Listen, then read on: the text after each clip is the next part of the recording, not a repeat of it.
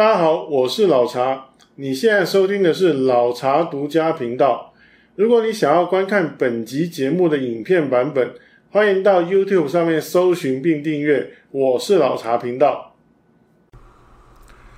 各位朋友，大家好，我是老茶。又到了每个星期四晚上老茶直播的时间了。每周四晚上九点，老茶都会在 YouTube 直播介绍一本我觉得不错的商业好书。然后，如果说假如您也喜欢读商业好书的话，欢迎在礼拜四晚上九点钟上来跟老茶一起交流互动一下。好，那另外除了直播之外，老茶也会把直播的一些文字重点内容，包括甚至一些图表整理了之后，放在老茶的方格子部落格。影片描述里面有老茶方格子部落格的网址。然后之后记得大家，如果假如想要。就是重温这个重点的话，除了来看直播影片，也可以到老茶的方格子去看文章。之前几个礼拜的文章其实都已经整理上去，上周的还在努力中，然后大家可以去观看。好，那在介绍今天的书之前呢、我想先聊一下我最近看到的一支影片哦。最近有一个还蛮红的 YouTube 团体叫做“反正我很闲”，反正我很闲。我想很多朋友可能都看过他们的影片。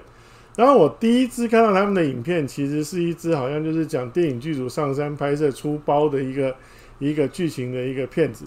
然后里面其实就是一个摄影助理，他因为忘了带记忆卡，但是不敢讲，就所有人都上山之后，他才跟摄影师说没有带记忆卡，没有办法录怎么办？然后中间为了就是想办法去掩饰这个事情，然后有种种的一些我觉得有点荒谬，但是又很好笑的一些剧情。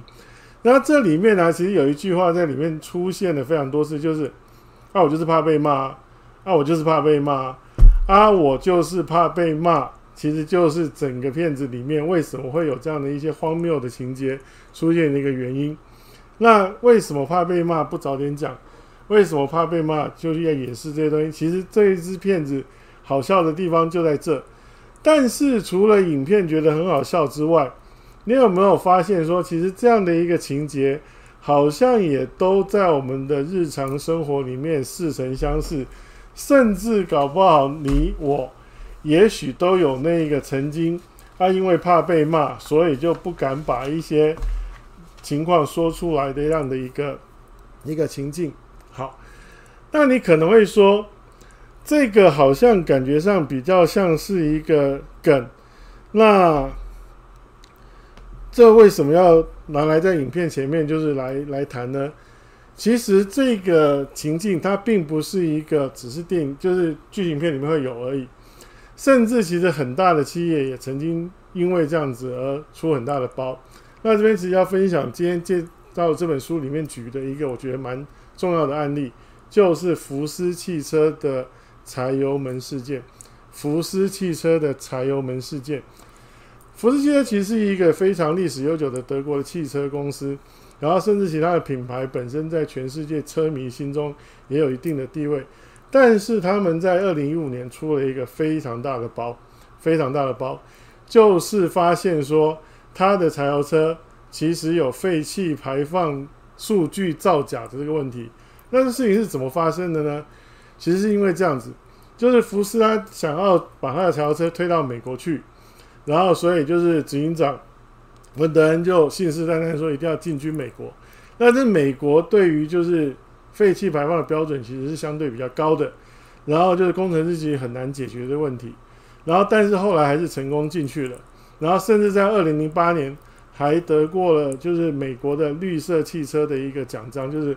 表彰他人在环保上面的一个一个效果。好，那你可能说，嗯，这样听起来挺好的啊。那但是在二零一三年，有一个学术机构就是研究一下市面的一些柴油车的一个废气排放跟性能这样的一个对照的时候，发现诶，福斯汽车有问题，然后最后其实演变出原来其实它是在它的一个电脑里面去造假，让它在做检验的时候能够过关，但是其实真正的废气排放量甚至超标四十倍，然后也因为这个学术机构把这个事情就是曝光了之后。然后让福斯汽车的品牌重伤，执行长离职，甚至股价大跌。好，那其实为什么会发生这样的事情？就跟刚刚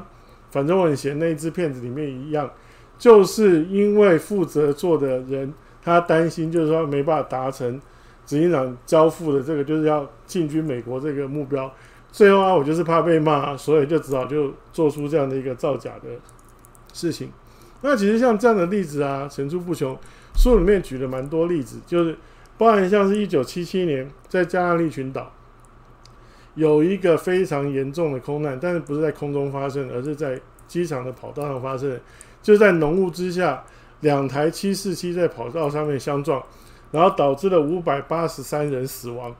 那你可能说，怎么会发生这么严重的意外呢？其实就是其中的一部荷航的七四七客机的副驾驶，他不敢跟机长说，我们还没有拿到塔台的起飞许可，然后就机长就执意要起飞的情况下，就撞到了另外一台泛美的七四七客机，导致这么严重的伤亡。那回过头来，其实也不就是副驾驶他不敢把一件事情就是讲出来这样的一个原因吗？好。那所以啊，其实我们刚才谈到这些，不管是影片里面的笑点，不管是真实企业的一个一个丑闻，甚至可能是一个空安的一个惨剧，它其实都是因为某些共同的原因，就是有一些事情它不敢被揭露，或者是特意被隐瞒，然后所导致的。那所以今天要介绍的这本书《心理安全感的力量》。心理安全感的力量，其实就是在探讨这样的一些事情为什么会在我们的组织跟身边发生，跟我们应该怎么样去改变跟扭转像这样子的一个问题。那甚至如果说，假如能够顺利的建立起组织成员的心理安全感，它能够产生什么样的一些很棒的价值？好，那这本书的作者艾美艾德蒙森，他是从一九九零年。开始研究这个主题的，但是一开始的时候，他是因为一个意外。怎么说呢？他原本做的研究比较是想要去研究医院里面医疗团队怎么样避免因为出错而导致，譬如说用药错误，或者是导致这样病患的一些不必要的一些一些伤亡。好，那在做这样的研究的时候，其实他就分别观察很多不同的医疗团队。里面有一些就是他的表现相对来讲比较优异的，跟有一些表现相对来讲比较不好的。那但是在这一个比较这些团队里面的一些作业流程啊，或者不同的过程里面，他发现了一件他说不通的事情，就是诶，奇怪了，有一些表现相对比较优异的医疗团队，为什么他的出错率、出错次数会这么高呢？这个其实他是很难解释的，因为。一般正常会是觉得说，越少出错应该表现越好。那为什么会表现好的反而也非常常出错呢？他觉得说，诶，这个很难把它写在报告里面，就是怎么样来解释这件事。但是经过他详细的观察之后，他发现了一个很有趣的现象，就是原来这些表现好的团队的成员非常勇于跟他的同事，甚至可能他的主管报告错误的发生，所以。之所以看到有很多的出错次数，并不是因为他们真的就是做的比较糟，而是因为他们都让这些出错能够就是摊在阳光下。那反之，其他一些表现不好的团队，他们其实可能就会是不愿意说，刻意隐瞒一些错误。那其实这里面其实有这样的一个差异，所以他就反而从原本的那个研究题目开始去探究说，诶，那为什么组织会有这样的一些分别？跟那这样子的原因是什么？跟也许可以怎么样去解释，或者是想办法去改善整个事情。然后这个调查就这个研究，它就开始展开了，一路就做了三十年。而这一本《心理安全感的力量》，心理安全感的力量其实就是同整了这三十年他对于这个议题的一些研究、观察，甚至可能文献等等，想办法把这个事情跟各位就是说个清楚。好那我们回过头来看哦，就是到底这个事情里面的一些成因是什么呢？那回过头，我们就是要来谈一下，就是人们心里面的一些潜规则了。二零一七年盖洛普调查其实有发布一个很有趣的一个调查，就是组织里面只有百分之三十左右的人，他们会觉得说他的意见有被重视，他的意见有被别人重视。换言之，就是有七成的人觉得说自己的意见好像不被重视，可有可无。然后这个调查同时也做了一个延伸的一个探讨：如果假如从三十 percent 就是觉得说自己的意见有被重视，能够提升到六十 percent，就是百分之六十的人都觉得说，哎，我的意见有被重视的话，它对应来的结果就是会有十二 percent 的生产力提升。以及减少了二十七 percent 的员工流失率，还有就是减少事故发生百分之四十的几率。所以你听起来其实是一个诶很棒的事情。就如果说假如大家都觉得他自己的意见有被重视，愿意说出来的话，其实他是可以对组织产生很棒的一些效果的。但是另外一个调查就点出了另外一个我觉得残酷的事实哦，有百分之八十五的人承认说自己至少有一次。会跟他的主管或同事隐瞒他觉得有问题的地方，或者他担忧的地方，原因其实就是因为某些他觉得好像不能说的那理由，不管这件事情的结果会不会很严重，他就会选择隐瞒。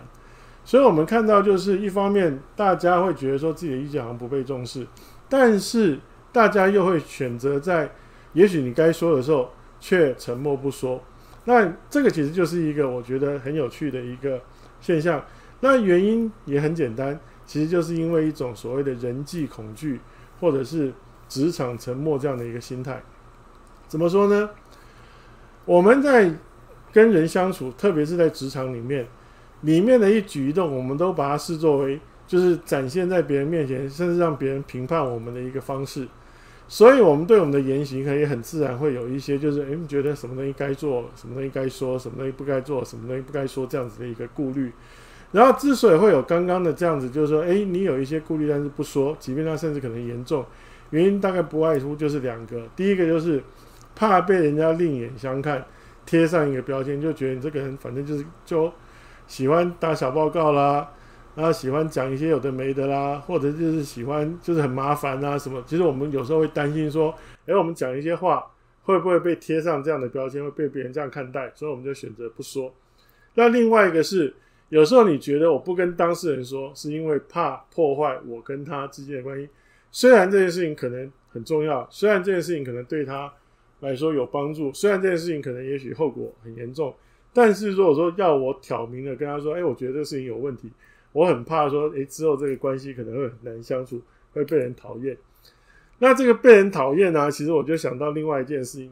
前几年台湾的图书市场里面有一本书，连续好几年都卖得非常好，甚至都在排行榜的前几名，就叫做《被讨厌的勇气》。你看一本书叫做《被讨厌的勇气》，之所以可以连续卖这么好，然后甚至好几年卖了几十万本。我看大概就是因为大家其实心里面都非常怕被讨厌，所以诶，觉得有一本书是叫我们教我们怎么样，就是面对这件事情，大家就忍不住想要买来看。这其实就是一个我自己觉得反映了我们真实社会里面的一个现况哦。好，那刚刚的这些顾虑啊，再加上人的一个心态，它的效应就会变得更明显。人通常会有一种把未来折现的这样的一个心态，什么意思呢？就是对于说。马上会发生，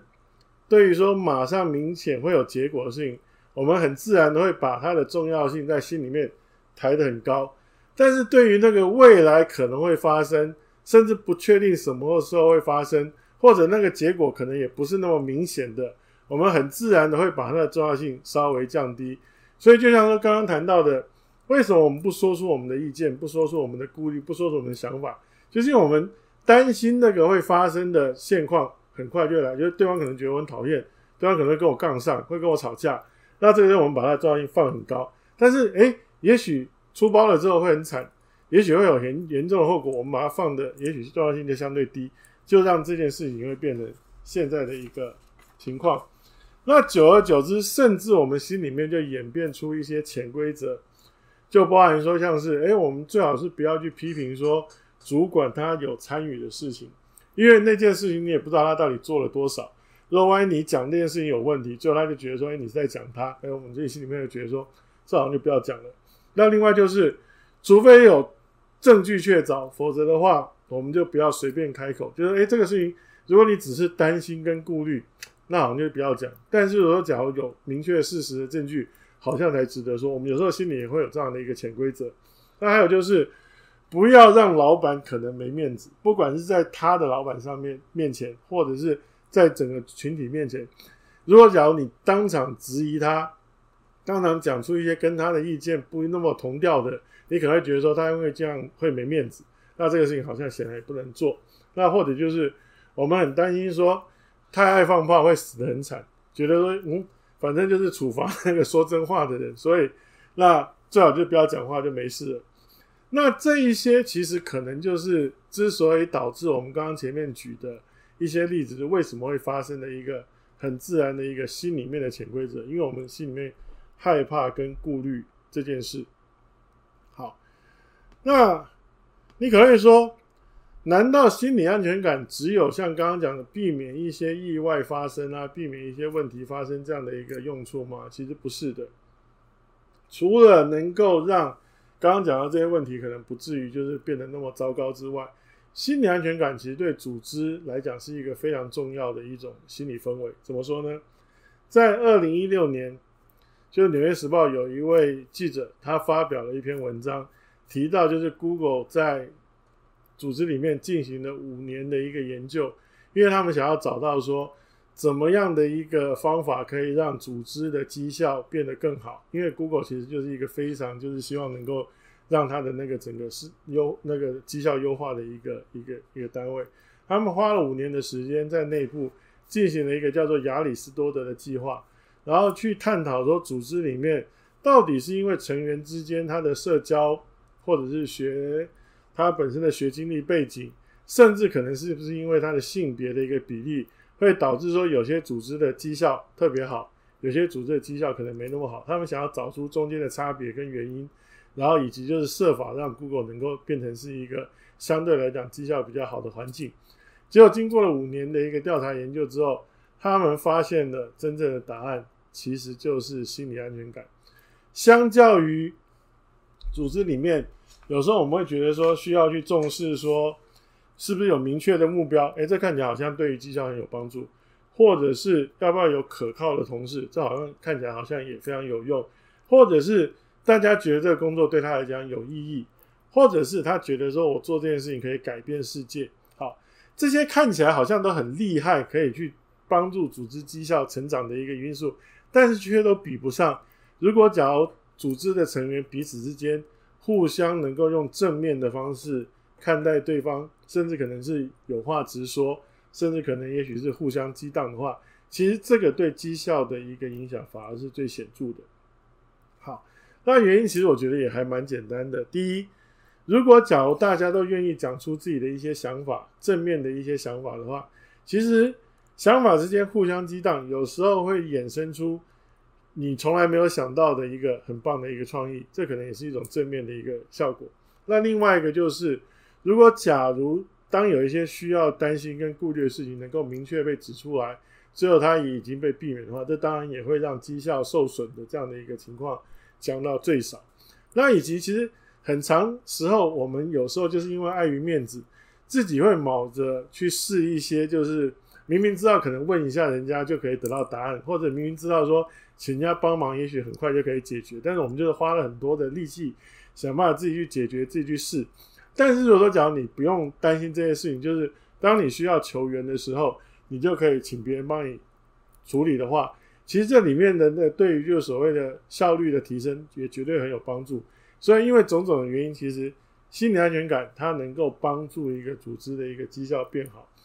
那甚至书里面也举了另外一个我自己觉得蛮不错的例子，就是皮克斯的案例。皮克斯我们都知道是一个非常知名的动画制作公司，然后有很多非常棒的作品，像是我自己最喜欢的《玩具总动员》就是其中之一。他们有一个制度叫做智囊团，就是每不定期几个月就会召开一次，邀请就是不同 team 的一些很有经验的编导、制作人等，一起来看一下公司当时其他团队。正在进行制作的一些动画片，然后以及就是提供，就是他自己的一个意见跟建议等等。好，那这个会议感觉上，如果一不小心，好像会变成所谓的那种批斗大会。但是皮克斯他用一个非常聪明的方式去让这件事情是朝正面的发展的，因为他要求说说参与这个会议的成员要有几个必须要遵守的心态跟规则，就是一，你要用建设性的方式去提供你的看法，而不是批评。所以你谈的并不是说我觉得这个东西很糟糕，我觉得这个做得很烂，而是说我觉得如果怎么样的话，好像会更有趣一点。我觉得这里面可以用这样的一个方式处理，所以你是用一个建设性的方式去提供你的意见。那第二个就是听到这些建议的人，如果他本身是导演的话，他还是保有他自己对这个作品最后的一个裁量权。所以大家给他的是建议，而不是处方。他并不是好像就一定要照单全收，他可以把这些意见听了之后，用他自己的想法去消化，甚至可能去转化，让这件事情不会觉得说他好像被。拿出作品来被别人别人提意见，就是一个好像自己觉得很糟糕的事情。那以及就是因为参与这会的人其实都是非常有经验的动画制作人员，所以大家在提一些想法的时候，也都会用一个同理心，想到自己过往在制作的时候的一些疑难杂症，进而在提这些的时候，也不会就是那么的尖锐，甚至可能也许是比较能够将心比心的去想他的建议的。好，那所以啊，这个其实。在这个书里面，其实有非常多像这样的一些正面的案例，但我觉得刚刚提到这两个，也都带到了一件重要的事，就是为什么我们要设法让组织里面有所谓的心理安全感，绝对不是只是避免一些问题的发生，其实它本身也是一个非常正面的事情哦。那你可能会说，听起来不错。那我们应该怎么做，让组织可以达到这件事？其实书里面当然一定会有很多很好的建议。那我稍微把我自己觉得比较就是有感觉的部分，就是稍微就整理了一下。第一个，我觉得他其实用了一个词叫做要有失败的自由，失败的自由。另外说，嗯，失败需要有什么自由？好，其实原因就是因为说我们通常会非常在意失败，我们通常会非常在意失败。我们会觉得失败是一个要被防止的、要被避免的事情，所以我们甚至会因为这样的隐瞒我们可能会失败，或者是设法打安全牌，不要让自己进入可能会失败的一个情境里面。但是，当我们在试一个从来没做过的事情，甚至是一个创新的事情的时候，失败可能只是在这个过程里面一个必要的一个环节而已，因为我们做了，失败了。才知道说原来此路不通。我想有一个大家都非常熟的例子，就是爱迪生，他在做了非常多次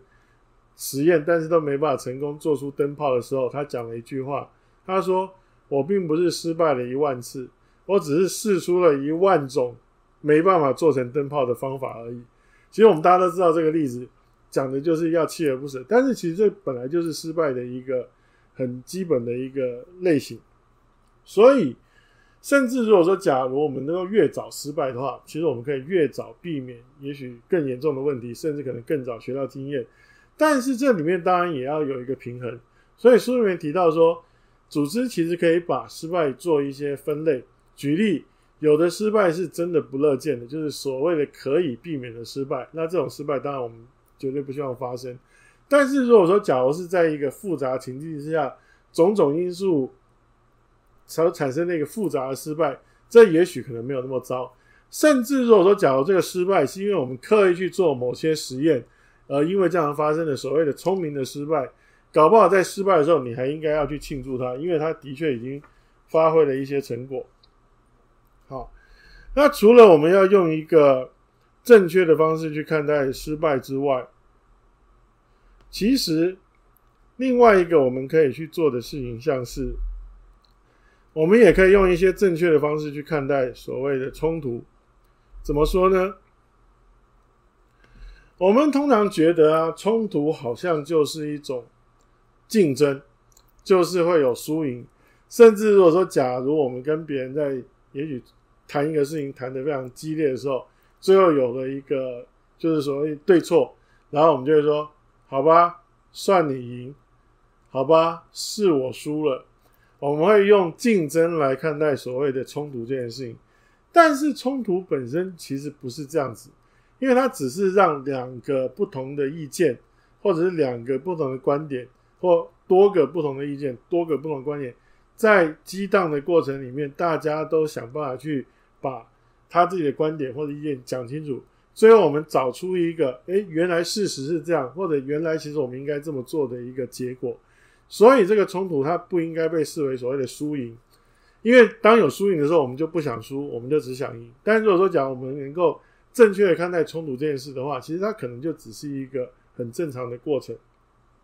甚至像是桥水联合的创办人达流，他在他的书里面有提到，他觉得如果说假如在冲突里面，你是相对来讲被证明是错的那一方的话，其实你才是赢家，因为你因为这样而学到了你原本所不知道的事情，你得到了也许一些不一样的经验，所以绝对不要在冲突里面只想好像胜过对方，反而应该回归到就是说这个冲突只是帮我们把事实跟真相给能够浮上台面的一个过程而已。然后第三个，我觉得书里面呢，其实有一个。说法我自己也觉得蛮好的。他说，他觉得其实要把坦诚当做是一种义务，意思是说，我们通常会觉得说啊，我还是不要讲好了。但是如果说，假如你能够让组织养成一种习惯，就是说，我们必须要把我们心里面有的顾虑说出来，就像说，只要这个工作我能够做，我就应该去担起责任一样，这是我的工作里面必须要完成的一个义务。如果你可以用这样的一个心态去看，其实也可以帮大家，好像就觉得说，这个好像是可以不说，跟变成嗯，这个我非说不可。其实这也是一个心态上面的一个转换了。好，那但是讲起来好像心理安全感这件事情哦很棒，那可是里面也会有一些迷失是我们需要去避免的。那书里面也提到几个，我自己觉得也。需要去理清的一个点，就是第一个，心理安全感并不代表于相悦，并不代表于所谓的以和为贵。什么意思呢？他其实有作者有提到说，心理安全感，他并不是说啊，那我们都不要批评别人，我们都不要觉得说对方说错话的时候，我们去纠正他，我们就保持一个就是以和为贵这样子的一个状态。其实心理安全感不是这样的，你还是必须要就是为所当为。言所当言，然后只是就是说，不管你是听的人说的人，你都可以在听到像这样的意见的时候，用一个很正面的态度去看待它，而不会觉得说对你自己是一种贬义，是一种伤害，或者不会觉得自己在说这些话的时候，好像可以去伤害别人。其实是用一个正确的心态来讲你该讲的话，而不是因为这样子什么话都不讲。那第二个，他也提到说。我们有时候会觉得说啊，那个谁谁谁好像比较会这样，因为他的人格特质。那我的人格特质好像比较不是这样。呃，作者其实提到，心理安全感也绝对不是一个所谓的人格特质这样的事情，就是每个人其实都可以做到这件事，他没有所谓的谁比较适合或谁可能比较不行这样子的一个差别。然后第三个，他也要谈到一个重点，就是。心理安全感也绝对不会是所谓盲目的信任，而是一个就是正面看待事情的方法。什么意思呢？信任一个人，表示说我们就觉得说他讲的都对，他做的就很好。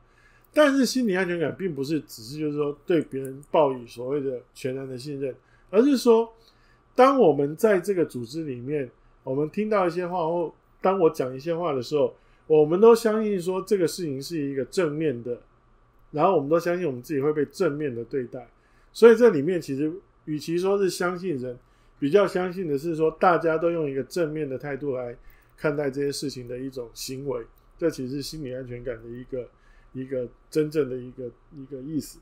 那还有就是心理安全感也绝对不是降低标准，让大家都可以做得好棒棒，然后这样大家都觉得哦很舒服。其实也不是，我们还是应该要维持应该有的标准跟原则。那但是就是当如果说假如有一些事情发生的时候，我们都可以用积极正面的一个态度去看待它、回应它，而不是就觉得说只是批评，或者是甚至觉得它是对组织的一个伤害。好，那所以刚刚啊，其实有谈到一些，就是如何用一个正确的心态去建立组织的心理安全感，以及就是要避免一些我们也许误会这件事情的一个迷失。那所以，如果说假如更具体的来谈，那组织可以怎么样做呢？其实有一些具体的做法。首先，其实要为组织，就是大家能够就是理所当然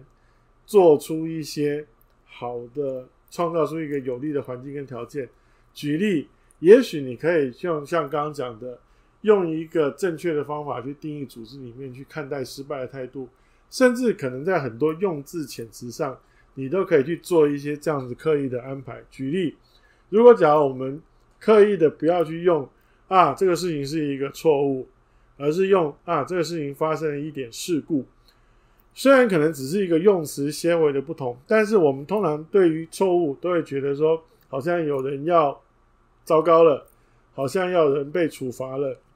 但我们听到说这里发生了一个事故的时候，其实我们觉得那好像就是一个状态的描述。所以组织的确是可以用一些这样的方式去框架出我们怎么样对话，我们怎么样去看待这些事情。然后想办法让大家能够更愿意去把这些话说出来。好，那第二个，所以因为这样子啊，老板的角色就会相当的重要，所以他应该要去想办法去让这个环境能够就是大家都能够了解说我们应该要这样子做，以及就是想办法去维持中间的一些秩序。举例，如果当他发现有人没有做到这件事的时候，他应该要去纠正他，或者是他自己也应该，老板自己也应该主动的常常询问大家的意见，主动的去让就是愿意主动表达意见的人能够被赞赏、被奖励。那这样的话，其实也比较能够让这个组织能够有这样的一个环境。那还有就是刚刚提到说，如果假如我们重新去定义失败，那失败的污名其实就应该要被排除，让大家更愿意去尝试，更愿意去看到说什么疑虑就可以把它提出来。好那我觉得最后用一句话来总结这本书哦，我觉得这其实也是我们自己应该要去思考，就是书里面有一句话，没有什么感受像恐惧那样彻底夺走人的行动力跟思想力。如果在一个没有心理安全感的环境里面，我们可能就因为恐惧而会导致像这样的一个结果。所以，包含我们自己，包含我们看待这个组织团队里面的所有成员。我们都应该用这样的一个态度，想办法去让恐组织里面因为种种顾虑的那个恐惧降到最低，而让大家的心理安全感提到最高。所以你的选择跟你的作为其实是很重要的，这绝对不会只有老板的责任而已。那以上就是今天介绍《心理安全感的力量》这本书的一些重点的一个摘要。其实我觉得这本书里面还有非常多的案例，以及就是说这些事情其实也都有很多可以去探讨的层面，还是建议大家可以花点时间读一下这本书，我相信会对大家很有帮助。那以上就是今天的好书导读，好。